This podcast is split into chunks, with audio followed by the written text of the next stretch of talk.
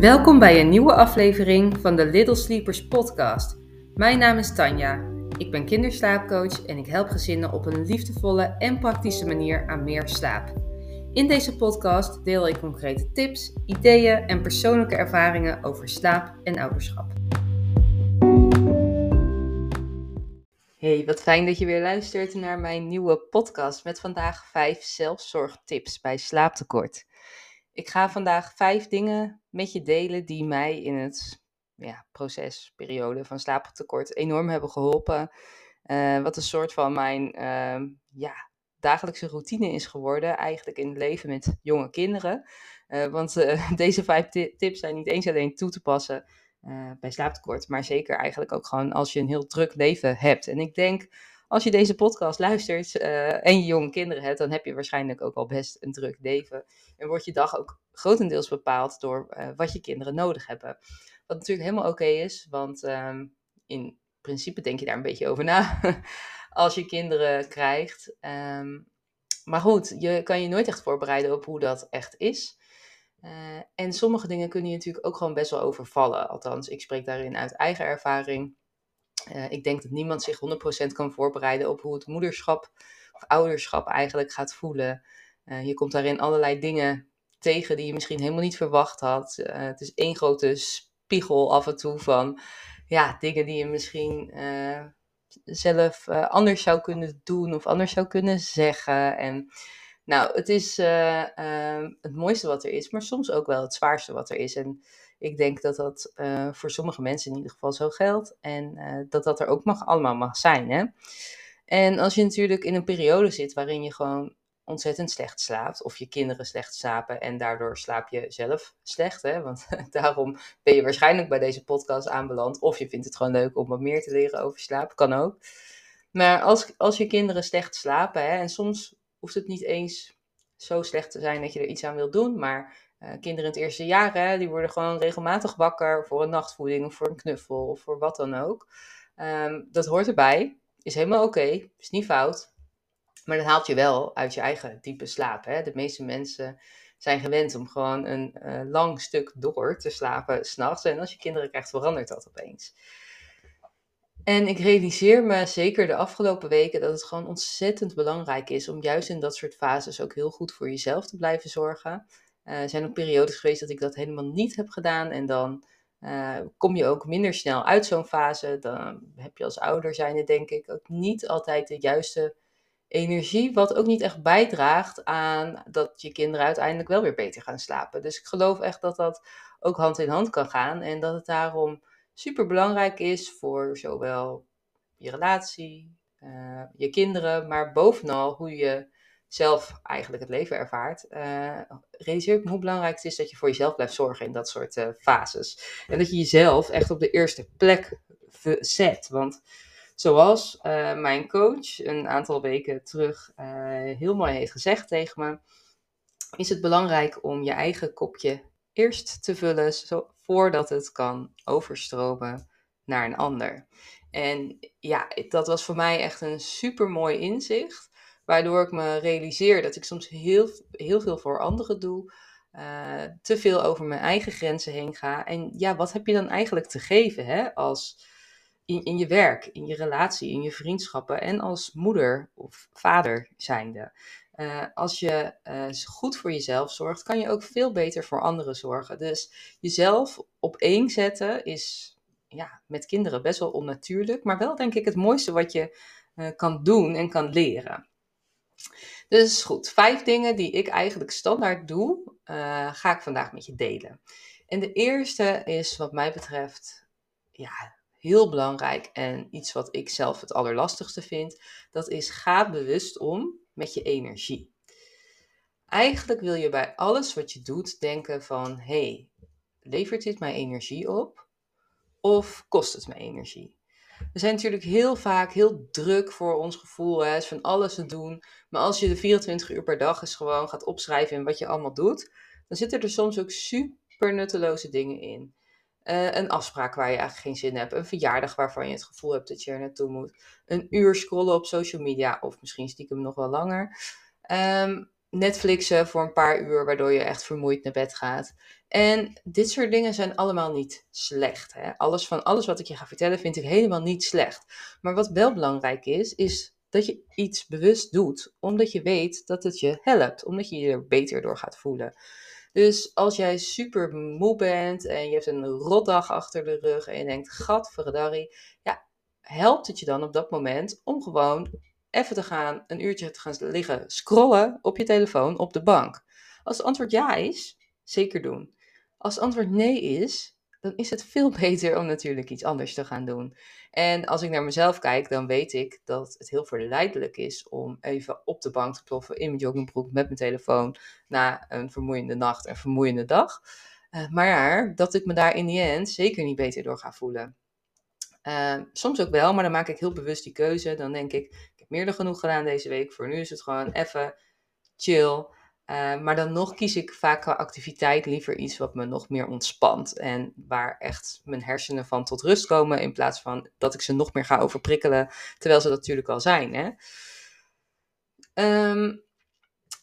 Als we dit nog een laagje dieper bekijken, dan kan je dit echt heel ver doortrekken. Ook bijvoorbeeld in welke social media accounts volg je bijvoorbeeld. En geven ze je energie of niet? Het kan soms heel vervelend zijn om eigenlijk alleen maar blije moeders te volgen, terwijl je zelf met je handen in het haar zit. Waardoor je een continu gevoel krijgt van, zij hebben het allemaal op de rit en ik niet. Ontvolg ze dan alsjeblieft. Het kost je zoveel energie en als je weer wat beter voelt, ga ze dan lekker weer volgen. Afspraken, hè? Hoe lastig soms ook als je je heel verantwoordelijk voelt. Want je hebt iemand een tijd niet gezien of daar gaat het misschien niet zo goed mee. En je wilt er voor diegene zijn en de afspraak staat al zo lang. En dat zijn allemaal redenen waarom je kan bedenken dat je het niet kan maken om iets af te zeggen. Maar als je zeg maar vanuit het principe denkt van oké, eigen kopje eerst, dan kan ik overstromen naar de rest. En jouw kopje is super leeg. Ja, waarom zou je dan gaan? Is het dan niet veel belangrijker om te zeggen, hey, ik vind het super vervelend, want ik had jou graag dit willen geven, maar ik merk dat ik gewoon eigenlijk daar de energie niet voor heb. Sorry, maar ik zeg het af. Helemaal oké. Je hoeft niet eens sorry te zeggen. Je kan gewoon zeggen, ik zeg het af. En ik denk dat dat ook heel belangrijk is. Kijk, niet iedere werkafspraak bijvoorbeeld kan je afzeggen. Hè? Maar veel staat natuurlijk wel, valt er staat natuurlijk met ook communicatie en zit jouw emmer gewoon ontzettend vol. Geef dat aan en kijk waar je misschien al in hele kleine stukjes toch iets meer rust kan creëren voor jezelf. Al is het misschien een dag thuiswerken of een iets langere pauze, een iets andere dienst. Ik weet het niet, hè? Het is voor iedereen anders. Maar ga bewust om met je energie. Zeker in periodes van slaaptekort. Je hoeft niet alles te doen en je hoeft ook niet alles alleen te doen. Als het niet gaat, dan gaat het niet. Nou, dit is iets waar ik heel gepassioneerd nog 10 podcasts over kan maken. Komt ook omdat ik zelf midden in dat proces zit. Ik vind het heel lastig om afspraken af te zeggen. Ik heb heel veel moeite met lummelen, niets doen. Ik wil graag productief zijn. Ik ben go, go, go, nuchter, gaan, doorzetten. Wat natuurlijk allemaal mooie dingen zijn die me ook ontzettend ver gebracht hebben. Maar waarin je ook compleet kan doorslaan. Dat gebeurt soms wel. Dus ja, dit soort dingen vind ik heel interessant om hiermee bezig te gaan. Hè? Bewust omgaan met je energie. Bedenken, geeft iets meer energie of neemt het eigenlijk energie?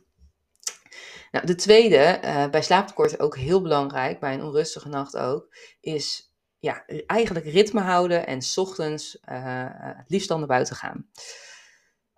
Dit is voor mij ook heel lastig. Ik doe mijn werk eigenlijk volledig vanuit huis. Alles wat ik met gezinnen doe, doe ik volledig online. Dus soms, als Jordi de kinderen wegbrengt, denk ik om 1 uur... hey, ik ben nog helemaal niet buiten geweest vandaag. Dat is een beetje gek eigenlijk.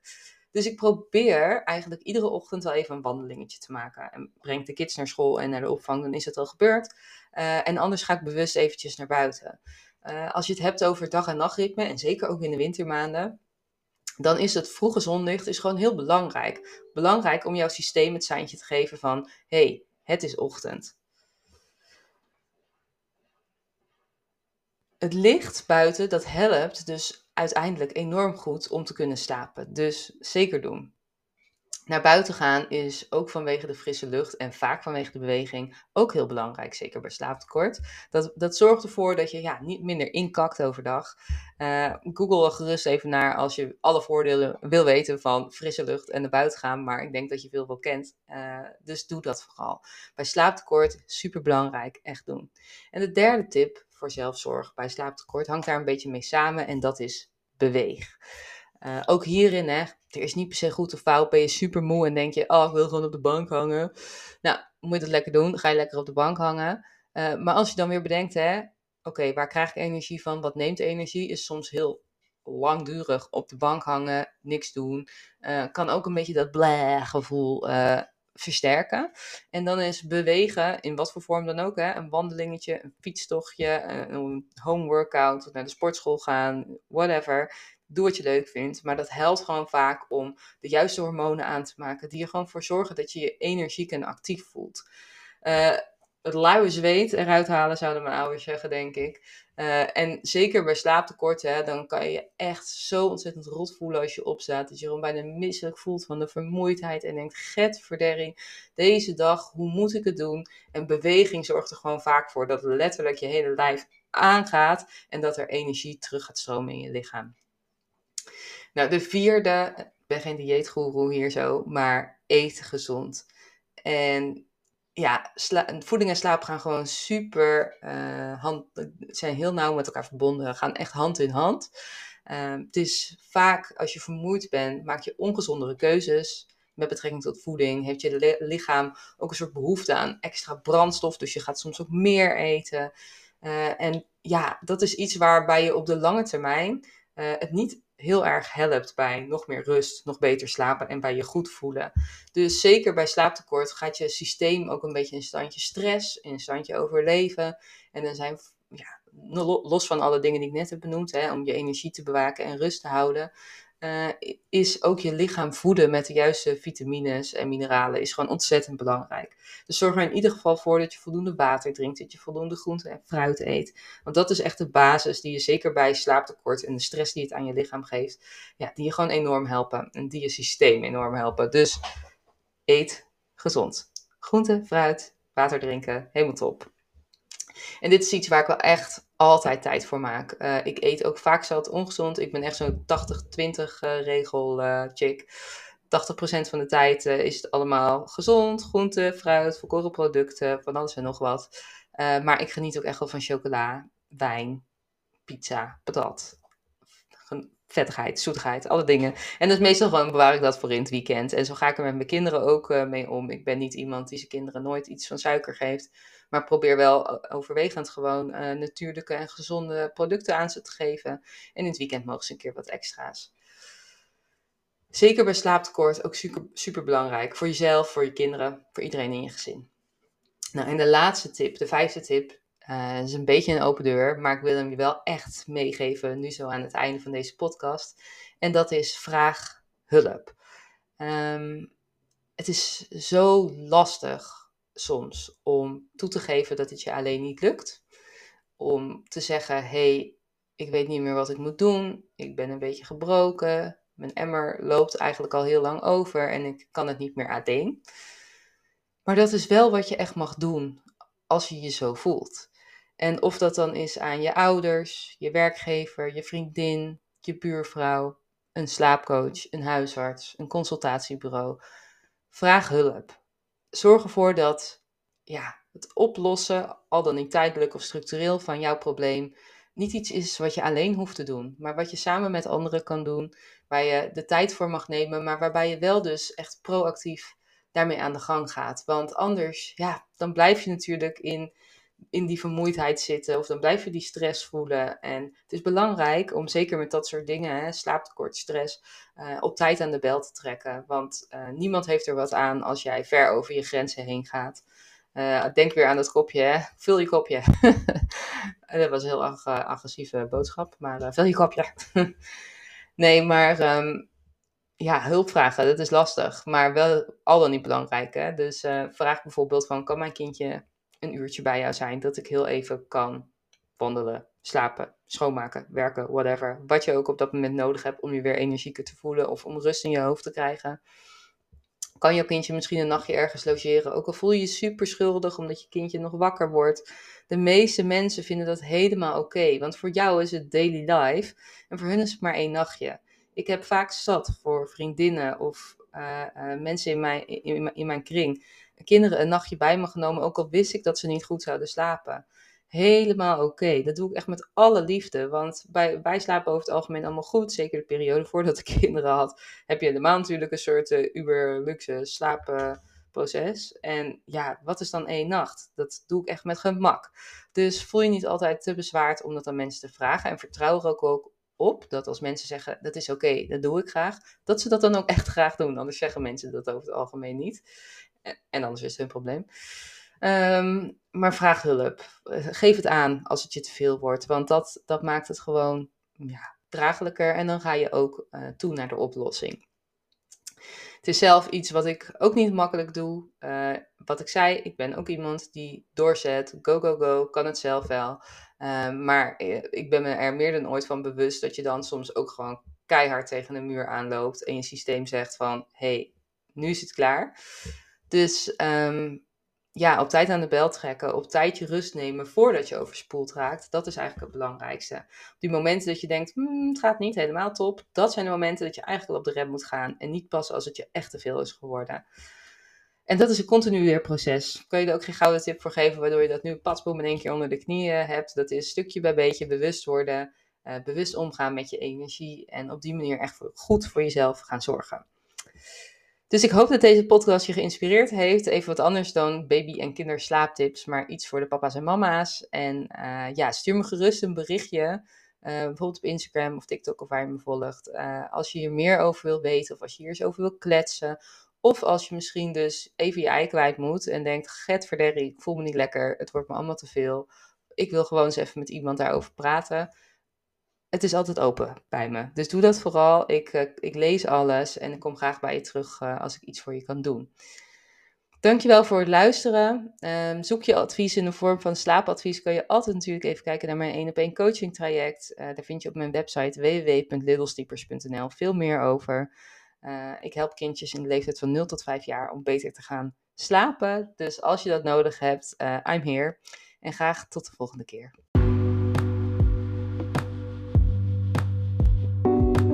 Onwijs bedankt voor het luisteren. Hopelijk heb je veel ideeën om meer rust en energie te creëren voor jouw gezin. Laat het me weten. Deel iets over deze podcast op social media of tip hem bij je vrienden. Graag tot de volgende keer bij de Little Sleepers podcast.